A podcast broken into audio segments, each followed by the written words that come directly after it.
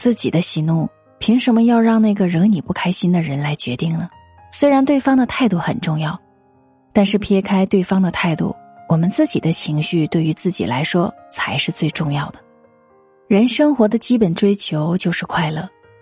我们来到这个世界上，也不是为了跟别人赌气的。我们每个人都是独立的个体，有能力决定自己的心情。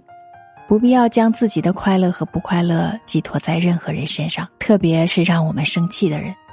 要知道，哪怕没有人爱我们，我们也要更加的爱自己，让自己开心。对于让我们不开心的人，我们可以不计较谁的错，那些不开心的事儿可以选择无所谓，不放在心上。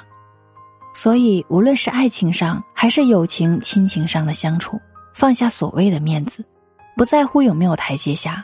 不在乎有没有人来哄你，自己的情绪自己来做决定，这是对自己心情的尊重，也是对他人的体谅。这样做个大方从容的人，也是治愈一段关系的良药。